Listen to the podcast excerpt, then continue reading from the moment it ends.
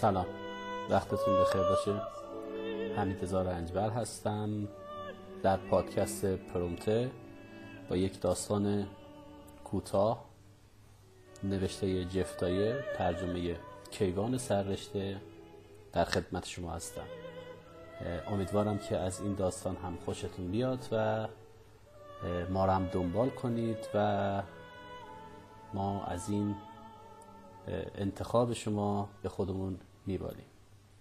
بریم و داستان تک بچه رو شروع کنیم.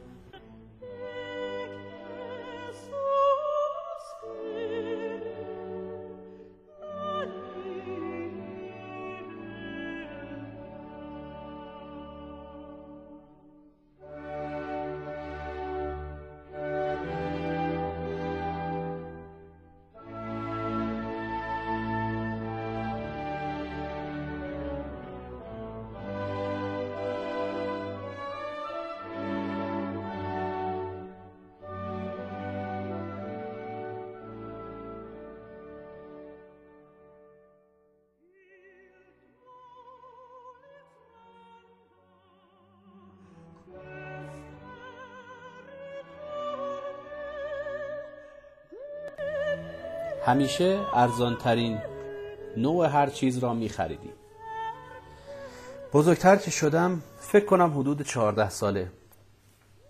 تیشرت مارک بن شرمن می‌خواستم اما مادرم توضیح داد که فقط پول اسمش رو می‌گیره.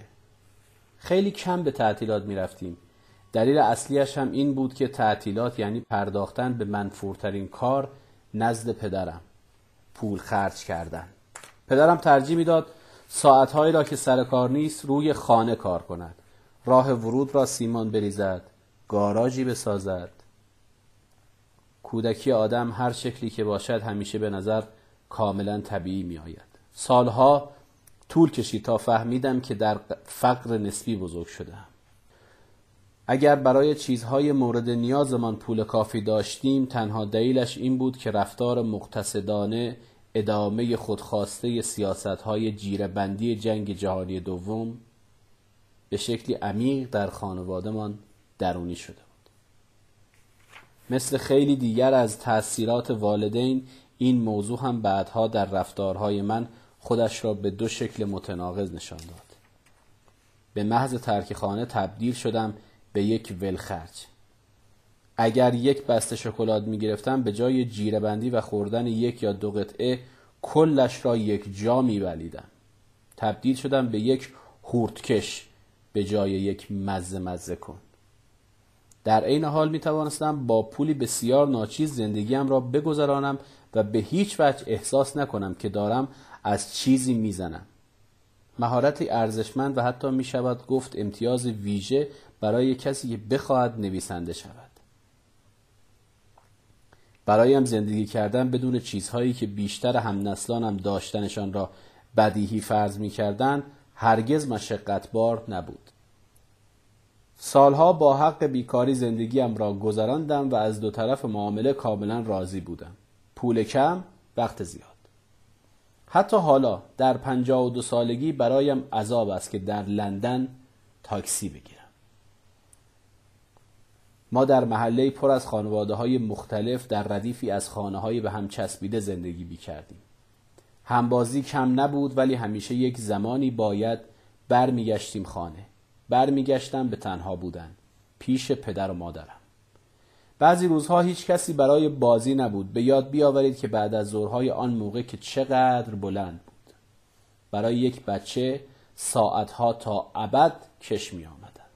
بعد از آنکه پدرم از شغلش در کارخانه گلاستر ایرکرافت اخراج شد مدتی در یک کارخانه تولید نایلون شبکار بود. بعد از ظهرهایی که همبازی نداشتم باید ساکت میماندم چون پدرم خواب بود. وقتی حالا به دوران کودکی هم فکر می‌کنم همین بعد از ظهرها به یادم میآیند حالا که فکر می‌کنم می‌بینم چه بعد از ظهرهای طولانی سرشار از تنهایی و ملالی بوده. این رابطه با ملال را هرگز از دست ندادم. در واقع چنان به آن عادت کردم که دیگر خیلی اذیتم نمی کند. بچه که بودم آنقدر غرق در ملال بودم که فکر می‌کردم زندگی از اساس چنین است. وقتی به خانه نمور پدر بزرگ و مادر بزرگم سر می‌زدیم هیچ وقت از مسیر بزرگراه تازه تأسیس نمی رفتیم. بزرگراهی که امروز با صف چند کیلومتری چراغ ترمزهایش تبدیل شده به مترادف متضاد سرعت و زرق و برق آن زمانش را دیگر سخت می‌توان باور کرد. انگار عبور از این بزرگراه عوارضی پنهان داشت و استفاده از جاده های معمول ارزانتر بود. ارزانتر چون کنتر یکی از بیفایده ترین صرف جیویی های پدرم این بود که باک ماشین را هیچ وقت کامل پر نمی کرد. هر بار فقط نصف باک بنزین می‌زد. برای همین هم انگار همیشه داشتیم می ایستادیم که بنزین بزنیم. کند انجام دادن کارها در نوع خودش روشی بود برای صرف جویی در پول. همیشه همه از ما جلو می زدن. هر وقت کسی به سرعت از بغل ماشین واکسول ویکتور آبی آسمانی من رد می شد مادرم می گفت چه عجله ای داره یادم است آرزو می کردم کاش ما هم می توانستیم برای یک بار هم که شده عجله داشته باشیم.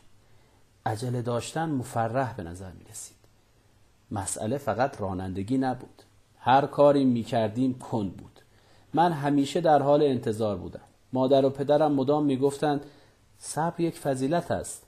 و در نتیجه من تبدیل شدم به آتشی سوزان از بی صبری. اگر هم رشدی کرده باشم به سبک دی اچ لارنس بوده که می گفت وقتی جوان بوده صبر کمی داشته. حالا که بزرگ شده دیگر اصلا صبر ندارد.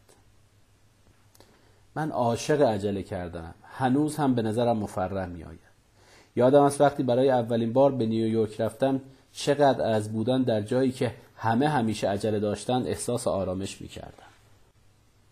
با وجود این همزمان زندگی که نصیبم شده در واقع با سازی همان بعد از ظهرهایی است که هیچ همبازی و هیچ کاری برای انجام دادن نداشتم و مجبور بودم برای سرگرم شدن خودم چیزی دست و پا کنم. این چیز در کودکی می‌شد نقاشی یا کاردستی و در بزرگسالی شد نوشتن چیزهایی مثل همین. زندگی ما کاملا خالی از حضور فرهنگی بود. چه در معنای جزئی تر موسیقی هنر و ادبیات و چه از منظر جامع ترش خبری از زندگی اجتماعی نبود. خبری از آن قنای تاریخی زندگی طبقه کارگر که وقتی ریموند ویلیامز و تونی هریسون خانه را ترک کردند و به دانشگاه رفتند تکیهگاه آنها شد نبود. فقط مامان و بابا و من بودیم و تلویزیون. یک گرامافون هم خریدیم. اما بعد از حدود یک ماه پدرم دست از خرید صفحه های موسیقی کشید. گاهی به خانه فامیل می رفتیم مثلا دایی هری و خاللین در شردینگتون. هری سگ نگه می داشت خانهشان بوی سگ می‌داد و من همیشه به عدسه میافتادم چون علاوه بر همیشه مریض بودن به گربه و موی سگ خانگیم حساسیت داشتم.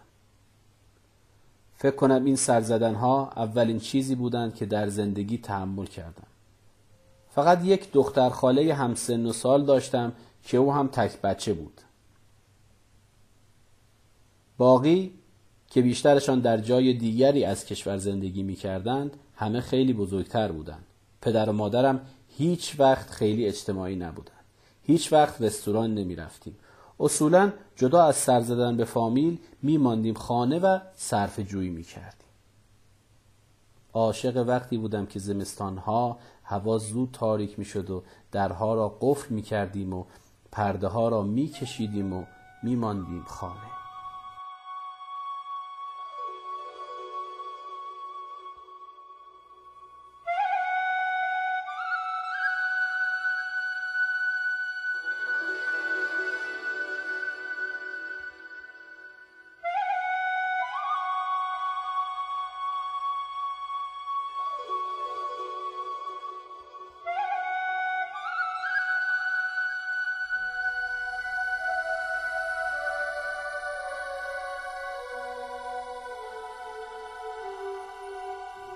بابا سخت مخالف حیوانات خانگی بود. از سگها متنفر بود چون وق می‌زدند. از گربه ها متنفر بود چون گربه بودند. نداشتن حیوان خانگی و خواهر و برادر تأثیر منفی بر من داشت. عشق به میزان زیاد از پدر و مادرم به سوی من می آمد ولی چون هیچ وقت اجازه نداشتم حیوان خانگی داشته باشم جدا از عشق غریزی فرزند والدین تجربه ای نداشتم که از برای آن عشق ورزیدن یا مراقبت کردن از چیزی یا کسی نیازمندتر یا آسیب پذیرتر از خودم را بیاموزم. چندین نفر تا بال گفتن که در بغل کردن افتضاحم اساسا فقط میستم و مثل کت دور طرفی که قرار است در آغوشش گرفته باشم میپیچم. از یک منظر فکر می‌کنم من آن کسی هستم که نیاز به بغل شدن و دلداری داده شدن دارد. از آنجایی که مجبور نبودم عروسک هایم را با کسی تقسیم کنم طبیعی بود که تبدیل شوم به یک کلکسیونر. انواع و اقسام کارت ها سربازهای اسباب بازی و کمیک استریپ جمع می کردم عاشق چیدن وسایلم. هر چیزی. و مرتب کردنشان به شکل خاصی بودم. هنوز هم عاشق این کارم. بیشتر وقتم را صرف ساختن هواپیماهای مدل و درست کردن پازل می کردم کارهایی که می شود تنهایی انجام داد. دلم می‌خواهد بگویم که می‌شد توانایی معمول تک بچه ها در ایجاد یک زندگی خلاقانه غنی را در من دید. ولی فکر نمی کنم این گونه بوده باشد. مگر اینکه پیدا کردن راههایی برای تنها بازی کردن بازی های دو نفره یا بیشتر را اخلاقیات در نظر بگیریم؟ نزدیکی های چهل سالگی یک آپارتمان در برایتون در ساحل جنوبی انگلستان خریدم.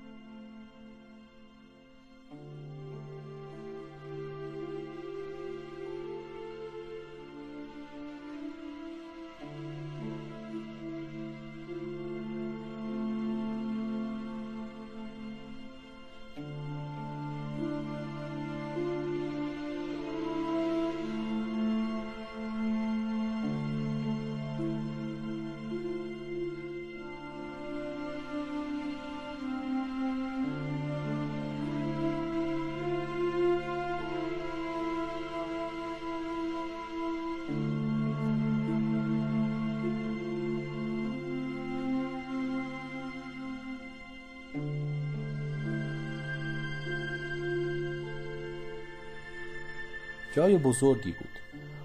آنقدر بزرگ که می توانستم یکی از خواسته های قدیمیم را در آن جا بدهم. یک میز پینگ پونگ. مشکل آنجا بود که تقریبا هیچ کسی را در برایتون نمی شناختم و غیر از آخر هفته ها که دوستانم از لندن می آمدن هیچ کس را برای بازی نداشتم. آن میز مستقیم برم گردان به دوران کودکیم. در آن بیفایدگی تا شده و بزرگش نمادی بود از همه آن بعد از زورهای تنهایی بازی کردن. من تنهایی فوتبال رومیزی بازی می کردم که تقریبا کار غیر ممکنی بود. چون باید همزمان هم بازیکنان حمله را تکان می‌دادم و هم دروازبان تیم مقابل را. تنهایی مونوپولی بازی می کردم تنهایی کلودو بازی می کردم بعد به بلوغ رسیدم و به نتیجه طبیعی بازی های تنهایی کودکی. چند سال بعدش یک فعالیت تک نفره دیگر کشف کردم. خواندن. در امتحانات نهایی ابتدایی موفق شده بودم و بعدش به مدرسه گرامر چلتنهام رفتم. آنجا در چهار سال اول دانش آموزی بیخیال بودم ولی بعد حدودا در پانزده سالگی تحت تأثیر معلم ادبیات درسم خوب شد و زمان بیشتر و بیشتری را به خواندن اختصاص دادم. همه امتحانات نهاییم را قبول شدم و برای تحصیل در سطح پیشرفته در مدرسه باقی ماندم. وقتی می‌خواستم در مورد انتخاب درسهای دوره پیشرفته تصمیم بگیرم پدرم گفت تاریخ را ول کنم چون همهش توی گذشته بوده. یک راهنمایی دیگر هم کرد که ارزش خاصی برایم پیدا کرده. چیزی را نیاور روی کاغذ. از حدود شانزده سالگی به بعد فهمیدم بهترین واکنش به بیشتر نصیحت های والدینم نادیده گرفتنشان است. با این حال در نهایت به جای تاریخ اقتصاد خواندم.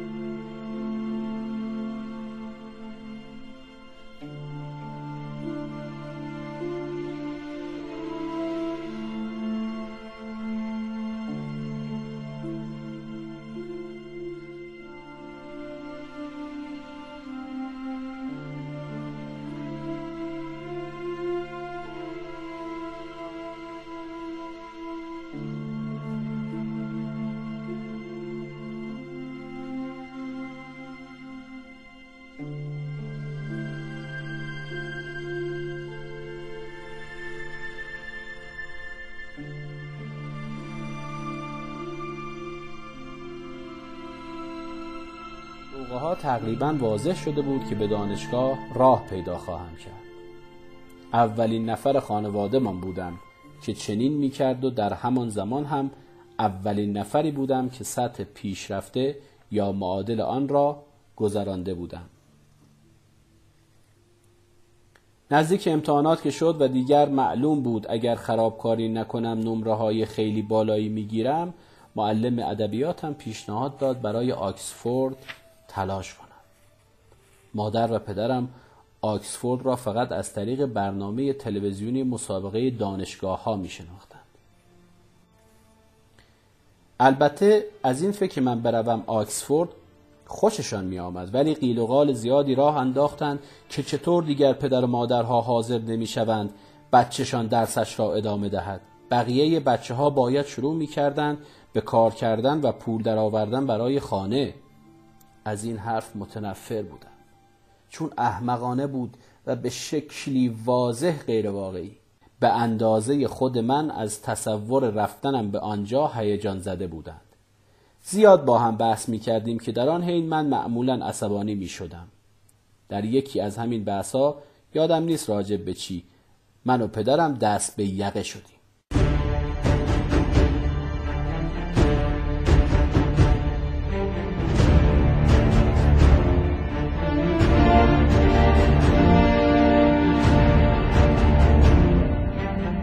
سعی کرد جدایمان کند و در همین حین آرنج پدر تصادفی خورد به مامان گفت دماغم رفت.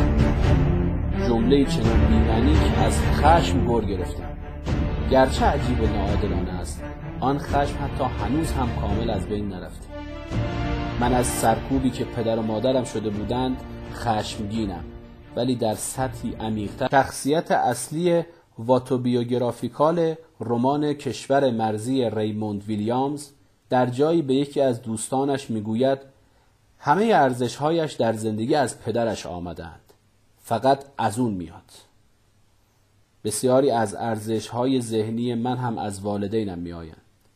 صداقت قابل اتکا بودن انعطاف پذیری ارزشهایی پایه ولی خصوصیت دیگری هم مثل جسارت فریبندگی رها بودن زرافت و وقار شهرنشینی و سرعت در کار برایم جذاب بودند که هیچ جایگاهی در جهان پدر و مادرم نداشتند. داشتنشان امتیازی بود نصیب دیگران. همچنین به این دلیل که پدر و مادرم همیشه سخت کار کرده بودند آن هم برای هیچ و پوچ من هرگز ارزشی برای کار سخت قائل نشدم پدرم همیشه افتخار می‌کرد که هیچ وقت در زندگیش حقوق بیکاری نگرفته. در تابستان بین امتحانات پیشرفته دبیرستان و شروع ترم آکسبریج شغلی پاره وقت در یک مغازه داشت و این یعنی میزان درآمدم از آن شغل از کل حقوق بیکاری دریافتیم کم می‌شد. در عمل داشتم برای هیچ کار می‌کردم. پدرم فکر می‌کرد بهتر است من وقتم را سر این کار مزخرف تلف کنم تا اینکه همان پول را از دولت بگیرم. اگر بگویم به خاطر این موضوع از او متنفر بودم اقراق نکردم نگاه پدر و مادرم به جهان زیادی ساده بود. مناسب برای دوران رکود ولی نه برای دهه هفتاد. در سر من اما این فکر معاصر جریان داشت که جهان به من بدهکار است.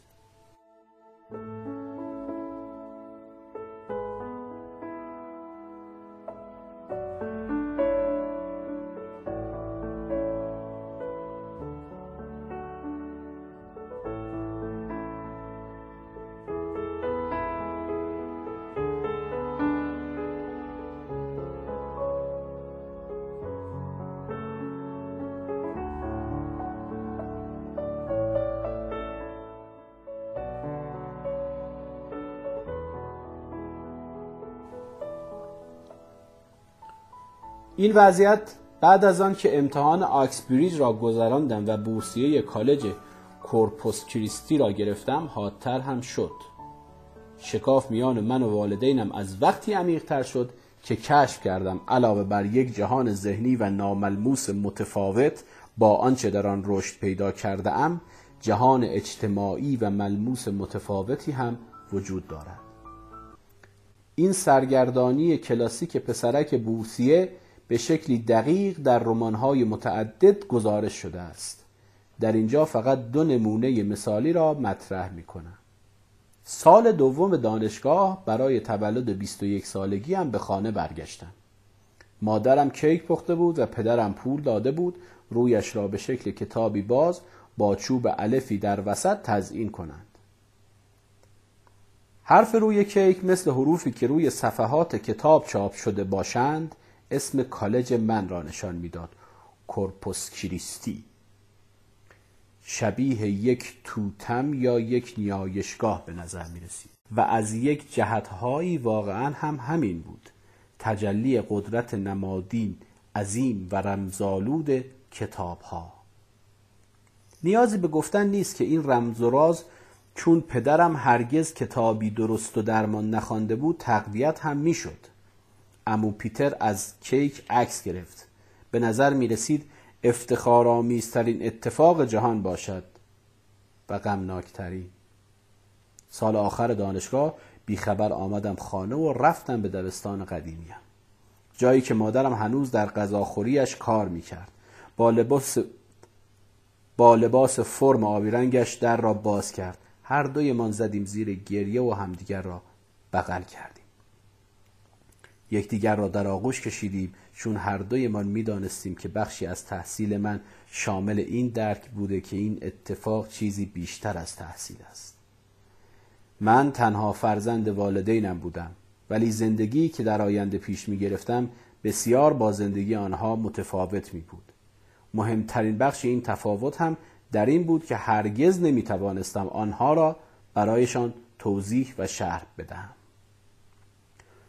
مهمترین بخش این تفاوت هم در این بود که هرگز نمی توانستم آن را برایشان توضیح و شرح بدهم. کجای اینها به تک بچه بودن ربط دارد؟ همه جایش. بیایید فرض کنیم که یک خواهر کوچکتر داشتم.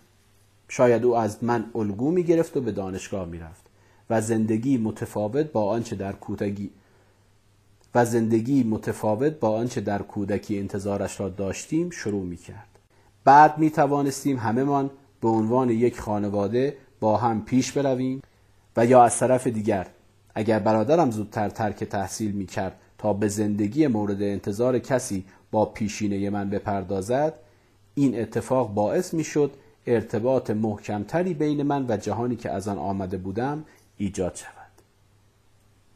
تکیهگاه بیشتری می داشتم در هر دو صورت واسطه وجود داشت. من نمی شدم وصله ناجور و استثنای عجیب و غریبی که نمی‌شد فهمیدش نمی‌شد از آن به نتیجه رسید. دوستی داشتم که خودش رفت کمبریج و برادرش بعد از سطح پیشرفته که تحصیل کرد. مدتی از هم دور شدند ولی بعد هر کدام در فضای متفاوت خودشان به شکلی جدا یک اعتیاد مشترک پیدا کردند.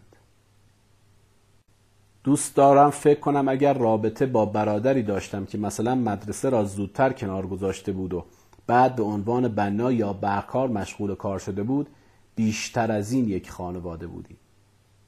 دیگر فقط مادرم و پدرم و پسرشان که رفته آکسفورد و زندگی عجیبی دارد و در آن هیچ کاری نمی کند نبودیم. واقعیت این بود که والدین من در پیله قرن بیستمی از دهه سی میلادی باقی ماندند. وقتی در دانشگاه بودم و در چند سال بعدیش مدتی سعی کردم مادرم را وادارم کتابهای درست حسابی بخواند مثل جود گمنام پسرها و عاشقها رمانهایی که توضیح و شرحی بودند بر فرایندی که داشتیم از سر میگذراندیم. و سعی کردم پدرم را به خواندن روزنامه گاردین وادار کنم. بعد از موسیقی هایی که گوش می‌دادم برایشان میگذاشتم مثل کیت جرت سعی می کردم تشویقشان کنم انواع دیگر چای و قهوه های درست حسابی را امتحان کنند و غذای بهتری بخورند از هیچ کدام اینها خوششان نیامد. گاه و بیگاه هنوز هم بحث هایی در مورد رژیم دارد می‌گویم می‌دونید که واقعا بهتر همش تخم مرغ و سیب زمینی سرخ کرده نخورین؟ بابا جواب می‌دهد کل زندگیمون داشتیم همینا رو میخوردیم و تا حالا هم ضرری نداشتن. سرطان ای که گرفتین و کلوستومی که کردین به نظرتون ضرر محسوب نمیشه؟ بابا می‌گوید برو بابا اون هیچ ربطی به اینا نداشت. اگر تک بچه بودن در ذاتش با نوعی خاصی از تنهایی همراه است جوان بورسیه بودن هم انزوایی خاص در خود دارد. بیشتر آدم ها از خانواده های می با برادر و خواهر و بیشتر آدم های دنیایی که من 20 سال گذشته در آن زندگی کردم از خانواده طبقه متوسط آمدند. آنها به همان شکلی حرف می‌زنند که والدینشان. به همان جاهایی می‌روند که والدینشان. علایق یکسانی دارند. واقعیت ترخ این است که من در ظاهر اشتراکات بیشتری با والدین همسرم دارم که پدرش دانشگاهی است و مادرش معلم پیانو. تا با خانواده خودم. تقریبا هر چیزی که در چنین دنیایی به دردم می‌خورد اکتسابی بوده و آموختم بیشتر چیزهایی که در کودکی می‌دانستم بیفایدند به جز و اهمیت این بخش را هیچ جوره نمی شود معکد کرد. پدر و مادرم آدم های شوخ طبعند آنها با مزند مگر یک پدر و مادر چه هدیه‌ای بهتر از این می‌توانند به بچه هایشان بدهند؟ در بزرگسالی بیتاقت من کسی که شوخ طبعی نداشته باشد عجیب حوصله را سر می‌برد. این تنها جایی نیست که چیزی از پدر و مادرم در من ظهور پیدا کرده. والدینم چنان که گفتم تأکید زیادی روی اعتماد خوشقولی و قابل اتکا بودن داشتند. به ما می‌گویند آدمهای قابل اتکا را خسته کننده و ملالاور ببینیم و شاید برای مدتی کوتاه بعد از اتمام دانشگاه من هم چنین نگاهی داشتم. یعنی به آدمهای بیخیال و سبکسر گرایش پیدا کرده بودم ولی بعد فهمیدم که آدمهای اتکا ناپذیر و دروغگو خسته کننده ترین آدمهای جهانند.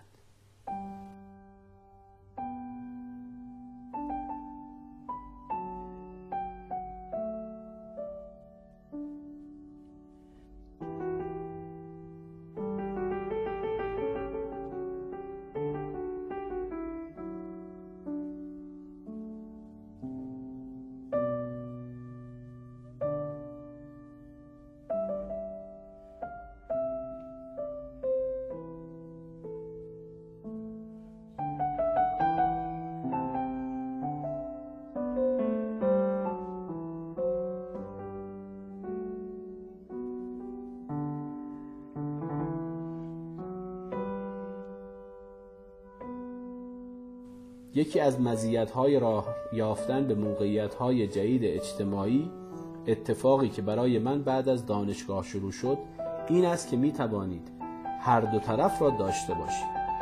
آدم های زیادی هستند که خوشگذران، سرخوش، باهوش و قابل اتکا هستند. حالا در پنجاه سالگی به مرحله رسیدم که سعی می کنم کمترین تماس را با آدم های غیر قابل اعتماد و نامطمئن داشته باشم. همه ما البته به دلایلی متفاوت. برای پدر و مادرم قضاوتی اخلاقی بود. و برای من فقط کمی تحملی. در دوری جستن از شکل خاصی از رفتار با هم اشتراک داریم. به خصوص دروغگویی. شنیدم آدم اگر خواهر و برادر داشته باشد یاد می‌گیرد دروغ بگوید. در مورد همدیگر یا با همدستی همدیگر به پدر و مادر. نمی‌دانم راست است یا نه ولی می‌دانم جوری بزرگ شدم که تقریبا به هیچ عنوان تحمل دروغگویی را ندارم.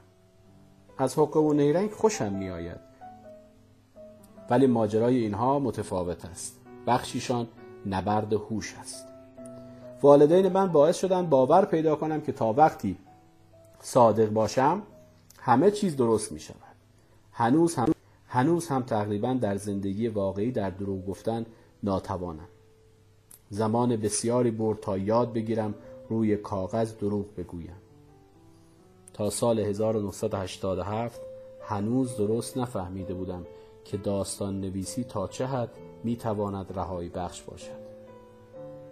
29 ساله بودم و داشتم کتابی می نوشتم که تا حد زیادی بر اساس زندگی آن زمان من و دوستانم در بریکستون در جنوب لندن بود. در آن زمان دوره ای را سپری می کردم که خیلی دلم یک خواهر می خواست قبلا هم چنین آرزویی داشتم ولی هیچ وقت تا این حد شدید نبودند. در یک لحظه به ذهنم رسید. احتمالا معلوم است این اولین باری نبود که با تأخیر بسیار به موضوعی کشف شده از قبل یا حتی بدیهی برای دیگران رسیدم که اگر خواهری می‌خواهم می‌توانم یکی اختراع کنم. به همین راحتی بود. نه تنها می‌توانستم خواهری برای خودم اختراع کنم که می‌توانستم بهترین خواهر را اختراع کنم. همان چیزی که خودم دوست داشتم. دوستان خواهردارم می‌گویند فقط کسی که ندارد می‌تواند به این شکل راجع به موضوع فکر کند. ولی به نظرم این کار باعث اضافه شدن احساس پریشان حالی به رمانم شد. در هر حال که جواب داد. بعد از آن دیگر هیچ وقت دلم خواهر نخواست.